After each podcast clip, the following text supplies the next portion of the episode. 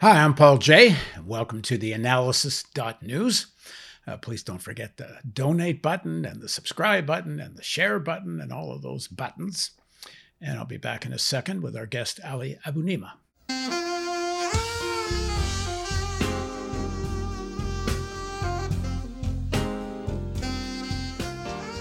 In 2018, Carolyn Glick wrote a column in the Jerusalem Post titled Mowing the Lawn in Gaza. Glick served as Assistant Foreign Policy Advisor to Prime Minister Benjamin Netanyahu from 1997 to 1998. She writes for, for Israel Hayom, Breitbart News, the Jerusalem Post, and Maariv. She's the Adjunct Senior Fellow for Middle Eastern Affairs at the Washington, D.C. based Center for Security Policy and directs the Israeli Security Project at David Horowitz Freedom Center. She was also the deputy managing editor of the Jerusalem Post. She served as a senior columnist and senior contributing editor until 2019. In 2019, she was a candidate the, for the Israeli Knesset. In, in its Israeli Independence Day supplement in 2003, the newspaper Maariv named Glick, quote, the most prominent woman in Israel. So why do I give her whole bio here? Well, she's just she's not just some random writer here. She's a serious player in, in this sphere. And here's what she wrote in 2018 when Palestinian youth were at the Israeli Gaza border demanding their right to return to their homeland and were being indiscriminately shot by Israeli soldiers. Quote The main strategic takeaway from Gaza and from Judea and Samaria is that there is no solution, military or otherwise, to the Palestinians' never ending war against the Jewish state. All Israel can do is secure its control over what it already controls by, among other things, applying its law to Area C and use military force to limit Palestinians' ability to attack its civilians and its territory. The coming days and weeks may and should see a significant escalation in IDF offensive strikes against Hamas targets in Gaza. But no matter how success, successful they may or may not be, they shouldn't be seen as anything more than a military version of mowing the lawn. Let me repeat that the military version of mowing the lawn. And just as grass grows back, so Hamas will rebuild its strength. Israel's challenge is not to uproot the grass, but to maintain its credibility to keep it as short as possible. Who knows, maybe one day the Palestinians will get tired of fighting and there will be peace. End quote. Now, Glick is far from the only one in Israel making this argument. Professor Ephraim Inbar on July 20th, 2014, four years earlier, wrote an article titled Mowing the Grass in Gaza. Ephraim is director of Begin Sadat Center for Strategic Studies and is a professor of political studies at Bar Ilan University. The metaphor equating the killing of Palestinian political leadership and civilians, including children, in periodic military campaigns, comparing that to cutting grass is now common, common parlance amongst the Israeli political and military leadership.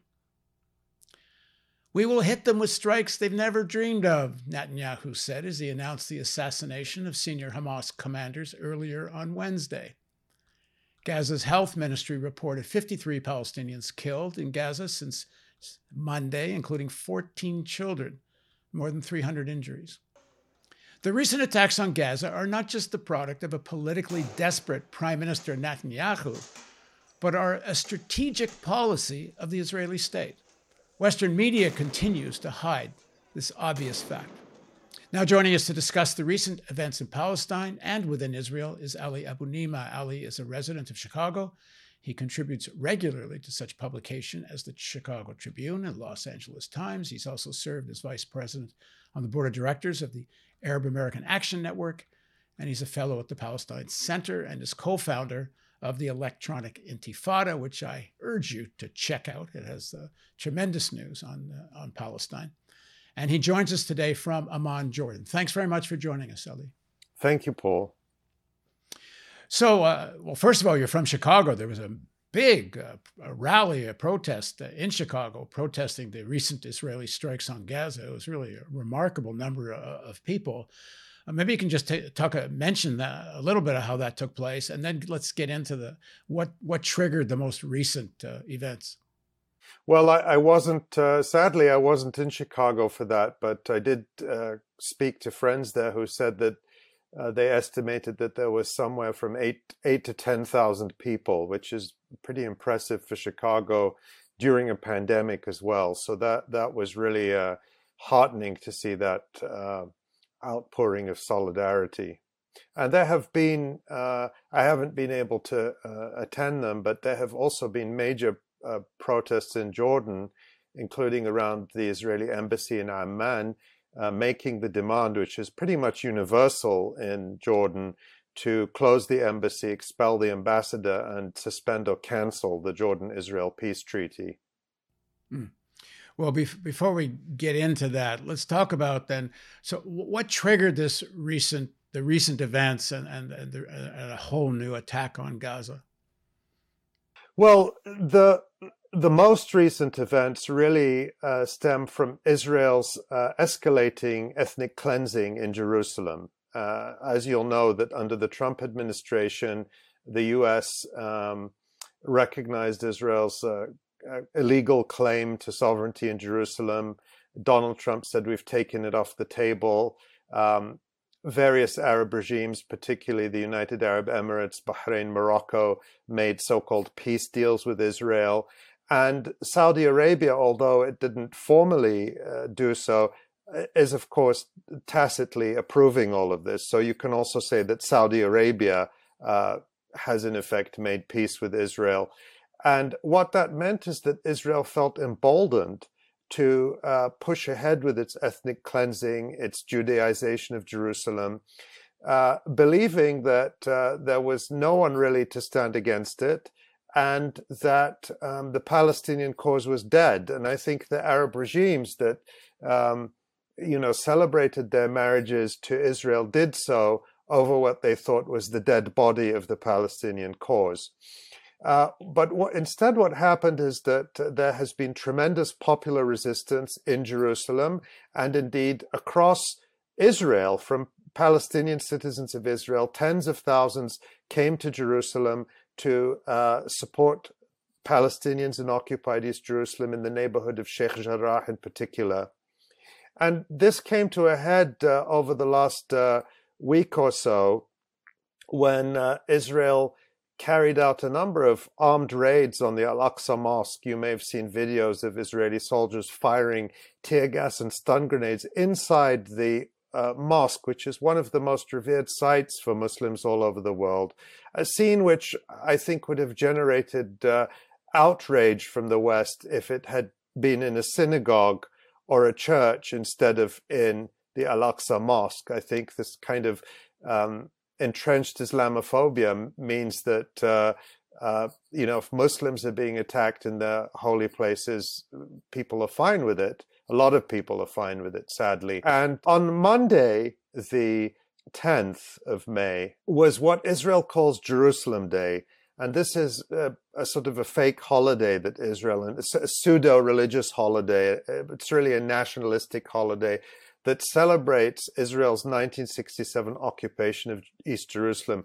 And the way it's celebrated uh, has been celebrated in recent years is by thousands of Israeli settlers, ultra nationalists, carrying Israeli flags, forcing their way through uh, the Damascus Gate in the old city of East Jerusalem, through the narrow alleys of the, Mus- alleys of the Muslim quarter, chanting slogans like uh, "Death to the Arabs" and "Muhammad is dead," and uh, attacking and insulting Palestinians in occupied East Jerusalem, and also making incursions into uh, the Al Aqsa Mosque compound. And, and this is something that's happened year after year. We've reported on it at the Electronic Intifada. We have, uh, you know, horrific videos of this. And, you know, an analogy that people often make to it, which I think is a fair one, is the Orange Marches, which used to take place, or still take place, but used to take place with much more violence in Northern Ireland and in Belfast, where these uh, um, uh, chauvinist, anti-Catholic, uh, loyalist, uh, Protestant um, uh, groups would march through Catholic nationalist areas, uh, you know, just in order to provoke and insult the people there. But it's more than that. Aren't these kinds of things? And, and I, I, know people don't like this analogy, but I don't know that it's that far from what the SS used to do in the early days. It, to terrorize people to leave. I mean, the, the well, objective it, it is to get people to, to get the hell out, to try to force people out. Yeah, it is to terrorize people to leave. And uh, it, it's in the context of people actually being forced out of their homes. That's that's the thing is is that people are actually being forced out of their homes. Families literally being kicked out of their houses, and settlers, extremist Jewish settlers, taking their places. And it's also in the context where many of the groups that organize these uh, uh racist parades are affiliated with something called the Temple Movement uh, in Israel, which is an ultranationalist movement, a religious messianic movement that has the open backing of senior Israeli government figures and funding from the Israeli government, whose openly stated goal is the destruction of the Al Aqsa Mosque and its replacement with the Jewish temple.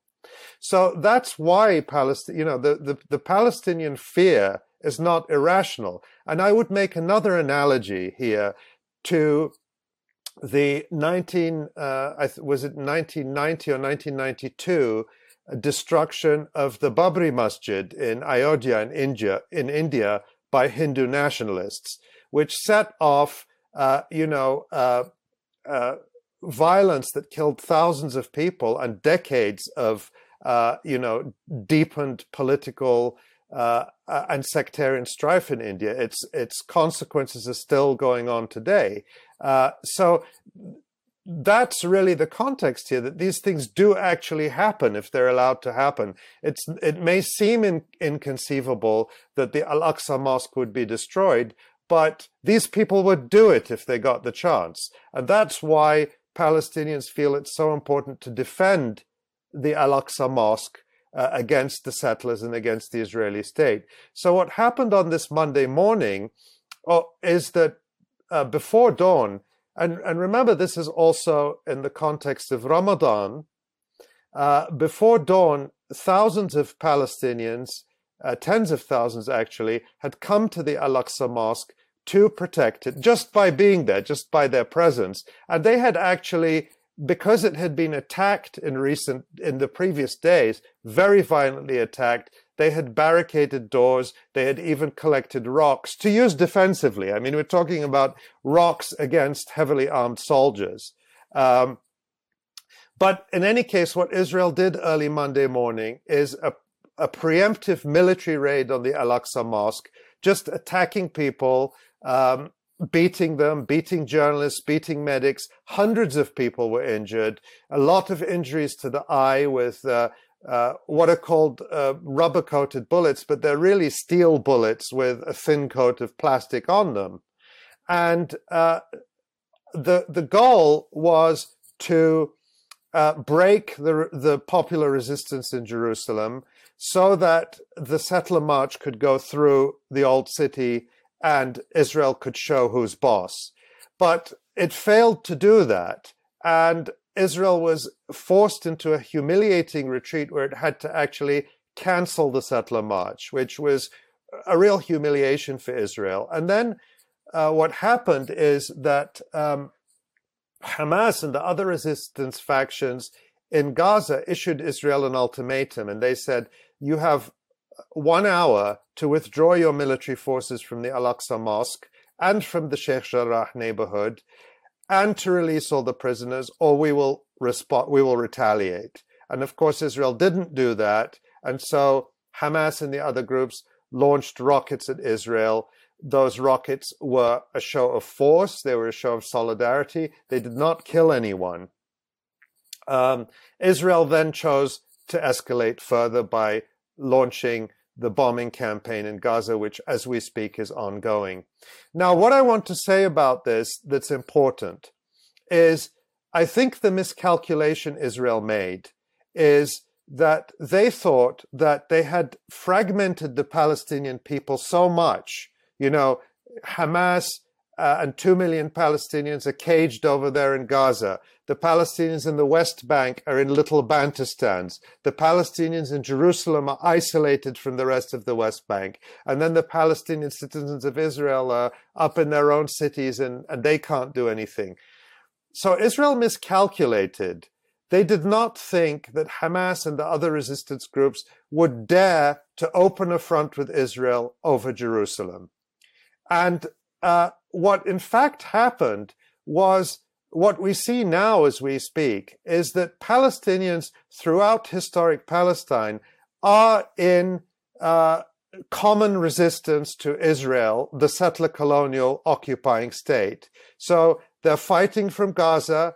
People are resisting in the West Bank. They're resisting in Jerusalem. And for the first time in decades, there is a broad uprising among Palestinian citizens of Israel. And what we've also seen is Israel unleashing uh, gangs of settlers. Gangs of settlers have actually been coming in from the West Bank settlements and engaging in what really can only be called pogroms against Palestinian citizens of Israel.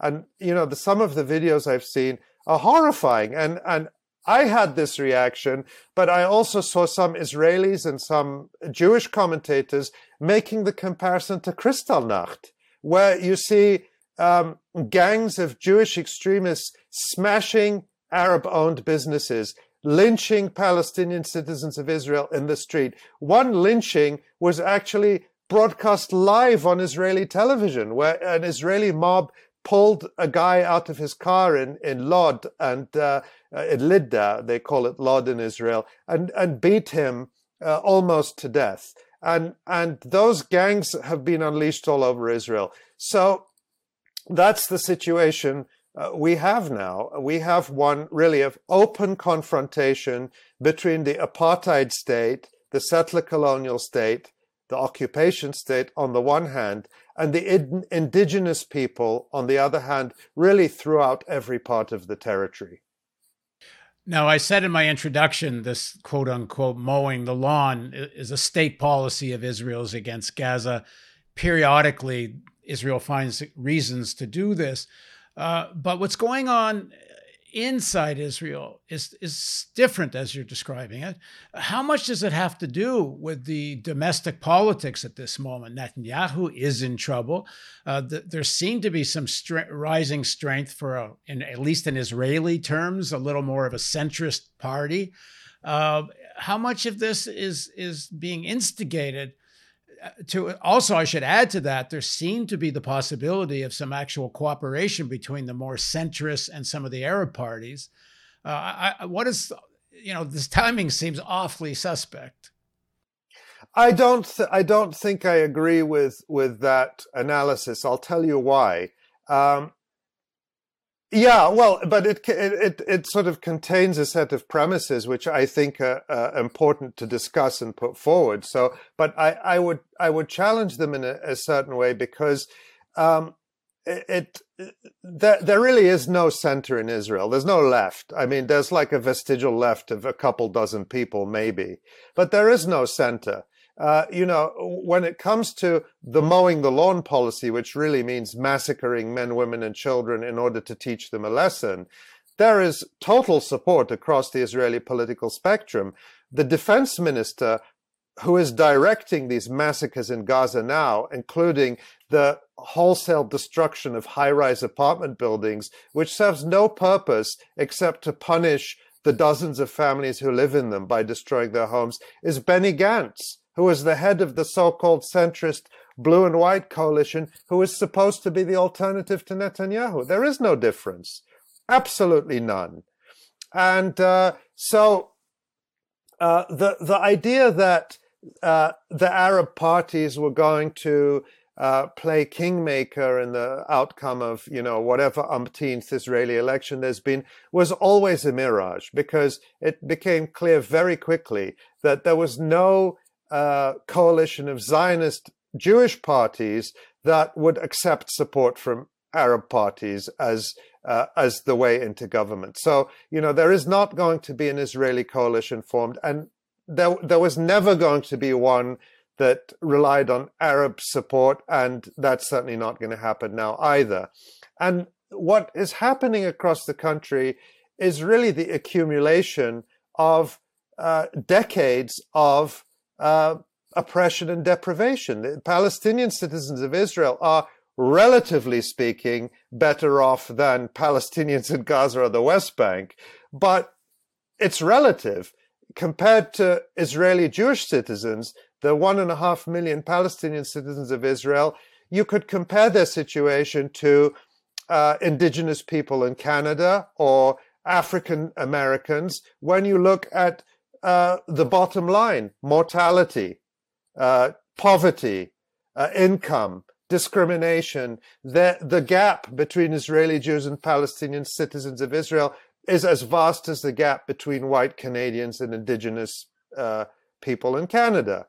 So those pressures build up.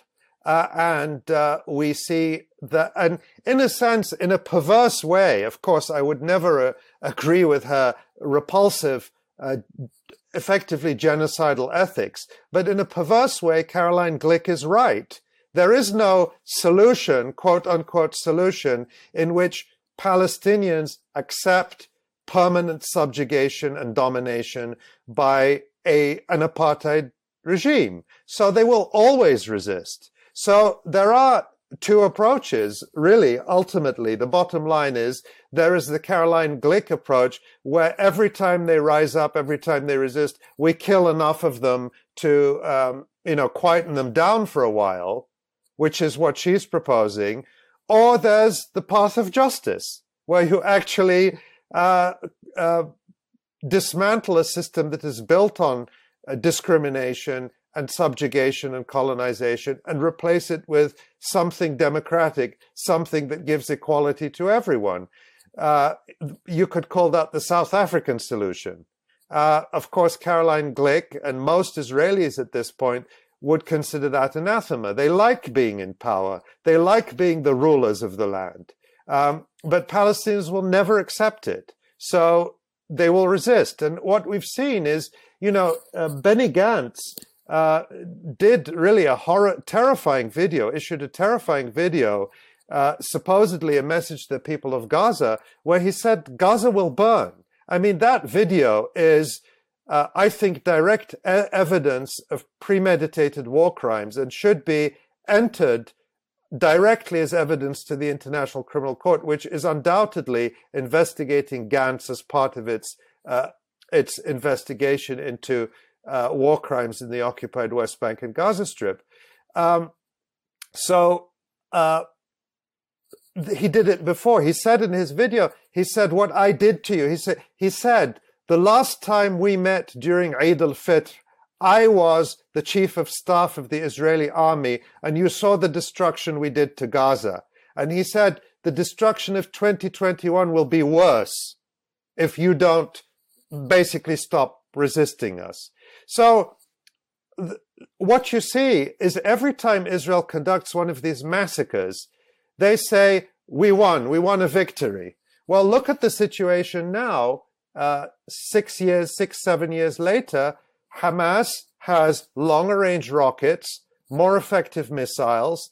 Uh, Israeli analysts are saying that Israel uh, was strategically surprised by the effectiveness of Hamas's um, military capabilities, including the capability to evade the Iron Dome uh, missile defense system, the range that they, that they have rockets that can reach easily reach Tel Aviv. That within the past few days they've had to shut down Ben Gurion Airport twice, and as I speak, they've had to shut down all incoming flights. Uh, uh, all the major U.S. airlines have shut down flights to Tel Aviv. So Hamas and the other resistance factions are not able to match the destructive power of Israel by any means, which is a nuclear power, armed, of course, with uh, you know four billion dollars a year of weapons from the United States, but they are able to impose a significant cost on Israel that uh, Israel cannot withstand for a long period of time, and uh, so th- that's the result. So no matter how much Israel quote unquote mows the lawn by murdering men, women, and children, any people in this situation, I don't think Palestinians are special in this regard, any people will use the means they have to resist and to defend their existence and defend their lives on their land. Now, you said that the Arab population within Israel is is rising up in a way they haven't for decades. Uh, why now? And also, is it organized? Is it sustainable? Those are good questions. You know, you can never know exactly what the spark will be that will set something off. But uh, uh the the fact is that in recent years, the the the uh, most recent major uprising, let's say, was in the year 2000, which coincided with the uh, Second Intifada in the West Bank and Gaza Strip. And the Israeli police at that time uh, reacted to Palestinian citizens of Israel exactly the same way they re- react to Palestinians everywhere else with live fire. You know, Jews in Israel demonstrate all the time. Settlers demonstrate. They throw stones at police. They call the police Nazis. Uh, they use violence. Uh, and Isra- the Israeli police never opened fire with live fire on Jewish demonstrators. That's, that's, you know, part of the colonial and apartheid setup. They shot dead Israeli citizens of Israel. In the 20 years since the 2000 uprising, uh, the gap between Palestinian citizens of Israel hasn't narrowed.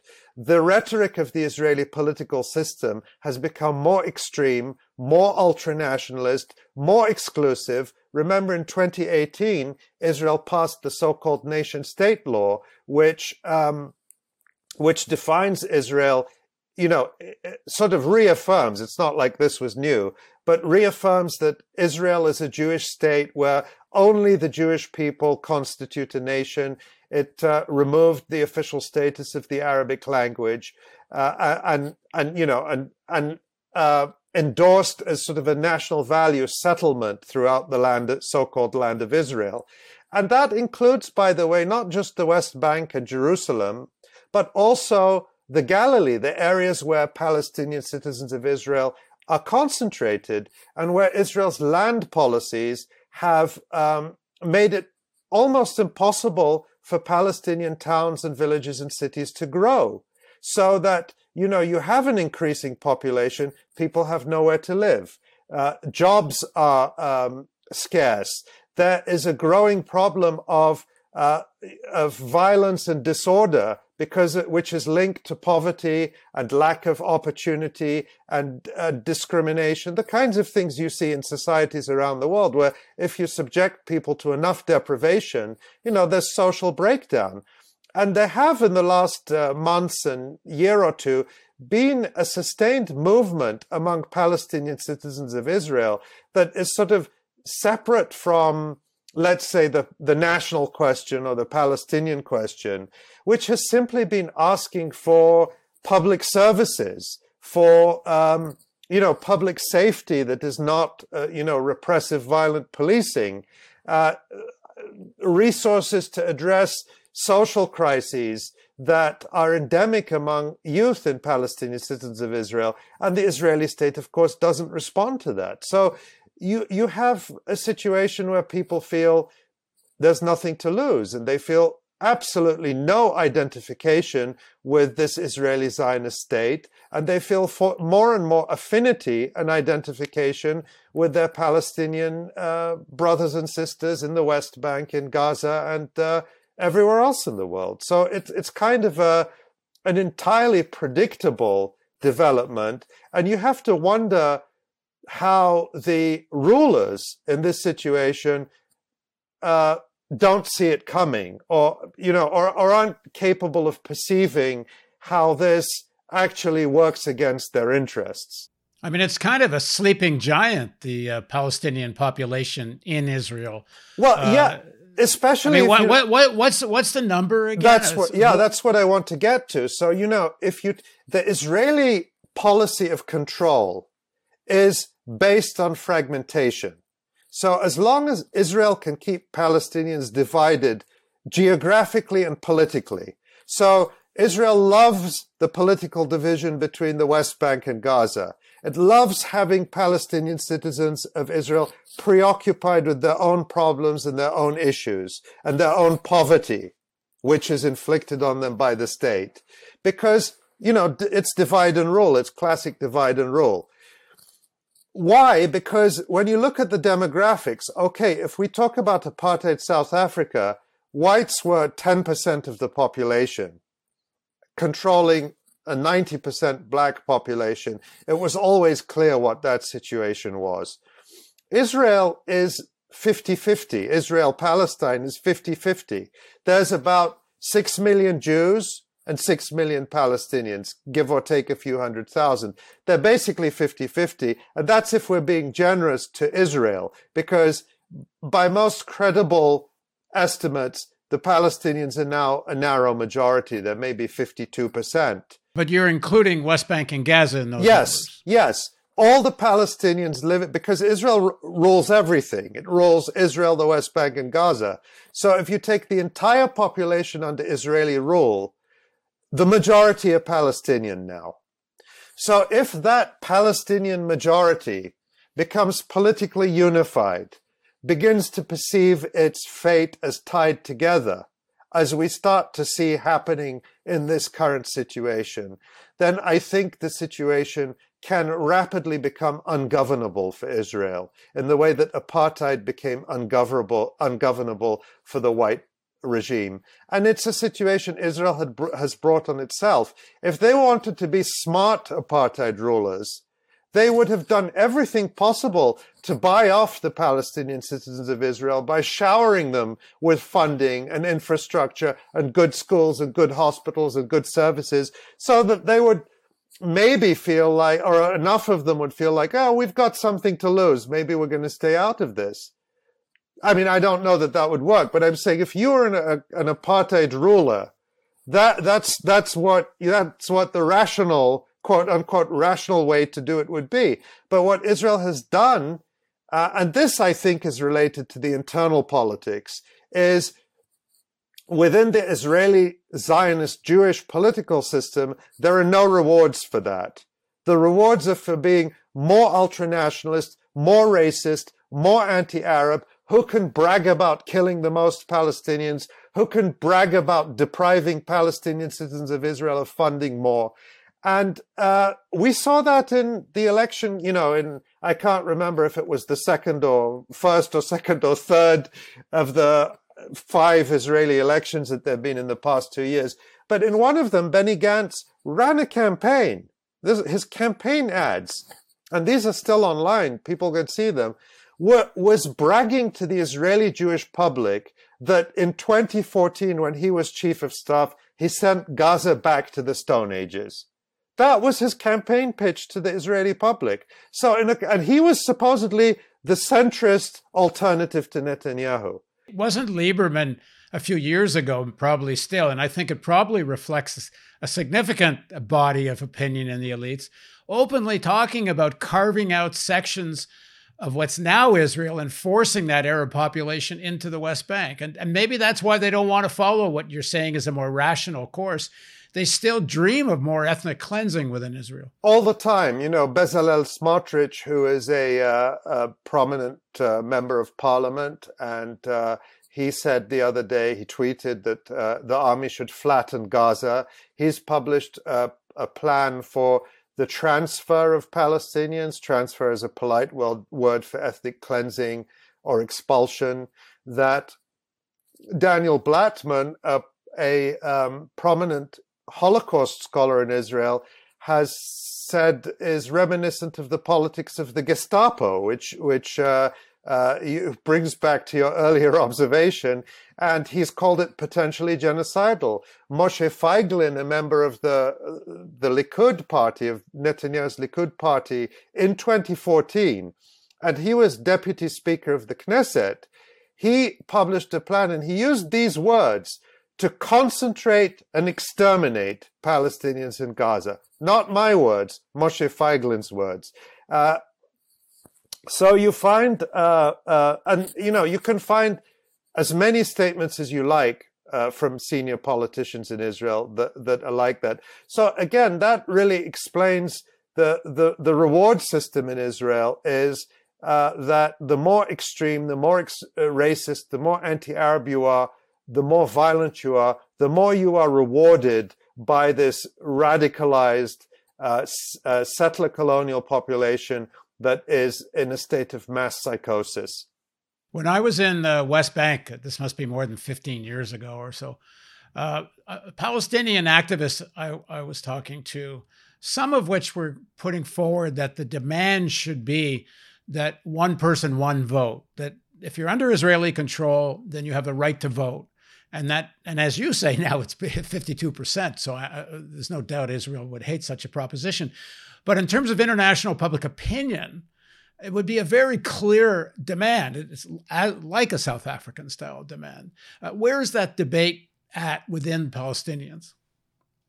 I think things are moving in that direction. I think that the the the so-called two-state solution is a dead letter. I mean uh, yesterday uh, Mahmoud Abbas gave a speech from Ramallah in the context of the um, the bombardment of Gaza and the Palestinian resistance, which was just a total irrelevance. You know, it was a total irrelevance. And the responses I saw on social media from Palestinians were just utter contempt for him if they paid any attention. There is no more constituency for the so called two state solution and the project of a Palestinian state in the West Bank and Gaza Strip, things are not necessarily being articulated in in in the form of oh well we want a one state solution and everyone has equal rights. There are people who talk about that. I talk about that. But people are in a in in a, a basic uh, anti-colonial struggle. They're in a struggle for survival. And that's where people's minds are. They see israel as uh, a colonial uh, state that is bent on their extermination and they see themselves in a battle for survival. I do believe still that the vast majority of Palestinians have, are and have always been willing to uh, to uh, find an accommodation in which their rights are not compromised. In other words, Palestinians don't see the fulfillment of all their rights as dependent on expelling Israelis that that's nonsense. You know, the idea that Palestinians want to throw uh, uh, Jews into the sea was always a racist myth uh, from Israel and its supporters, any more than um, indigenous people in Canada are calling for all European Canadians to leave the country, or black South Africans are calling for all whites to leave the country. They're not, they haven't called for that but what, but they do struggle and continue to struggle for the fulfillment of all their rights, the recognition of the wrongs that have been done to them, and full restitution for those wrongs. And that's absolutely something that I, I think would be um, uh, where Palestinians would go if if we can get to the point of that discussion. That discussion really will only happen when the balance of power shifts. And what what will shift it? Well, uh, certainly, an increased military deterrent to Israel's crimes and aggression will help, but also international solidarity in the form of boycott, divestment, and sanctions that begins to isolate Israel and impose a cost. And I do think that that is starting to shift more and more. With each Israeli spasm of violence in Gaza, you see a decisive shift in international opinion. Um, and the holdouts in the so-called international community are the North Americans and the Europeans and the other settler colonies. So it's Canada, the United States, the Europeans, Australia. You know, those are the hardline pro-Israel supporters. And then we're even, we're only talking really about the elites because at the popular level, even in North America and Europe, you see a dramatic shift in opinion towards support for justice for Palestinians. So, and you should include the majority of ordinary Jews. Poll out of, after abso- poll shows that. Absolutely, and particularly the younger generation. You know, the crisis, so-called crisis that major Zionist groups in North America and Europe see is that the younger generation of Jews who are really uh, much more inclined to universal values and to justice um, uh, do not. You, they either are indifferent to Israel or becoming increasingly hostile to it and and rejecting it as any part of their identity and uh, really lining up in solidarity with Palestinians. And that I think is an irreversible phenomenon. There is not going to be a new generation of um, you know younger American or Canadian Jews or really Americans, younger Americans or Canadians of any background who say, yeah, we're going to sign up for settler colonialism and massacring indigenous people. Because, yeah, you know, you, you look at someone like Justin Trudeau, who is such a smooth talker when it comes to indigenous rights in Canada. And, and, you know, he's all apologies and all we have to recognize our history. Now, the reality may be different in terms of Canadian government policy, but he talks the talk, right? Well, when it comes to Israel, he's like, I don't know, maybe a Canadian prime minister from the 1940s or 50s talking about indigenous people in Canada. It's 100% support, 100% contempt for Palestinians. But I think ordinary Canadians who begin to understand and accept that Canada is a settler colonial state can then use that framework to understand what's happening in Palestine. And, and there's no going back. There's no, uh, you know, uh, putting Humpty Dumpty together again, so to speak. So I think that really is an irreversible uh, trend. All right. Thanks very much for joining us, Ali. Thank you, Paul. And I hope we do this again soon. This is uh, just the beginning of the conversation. And thank you for joining us on the analysis.news. Don't forget the donate button. Don't forget to go to Electronic Intifada and check out all the reporting there. And uh, thanks for joining us.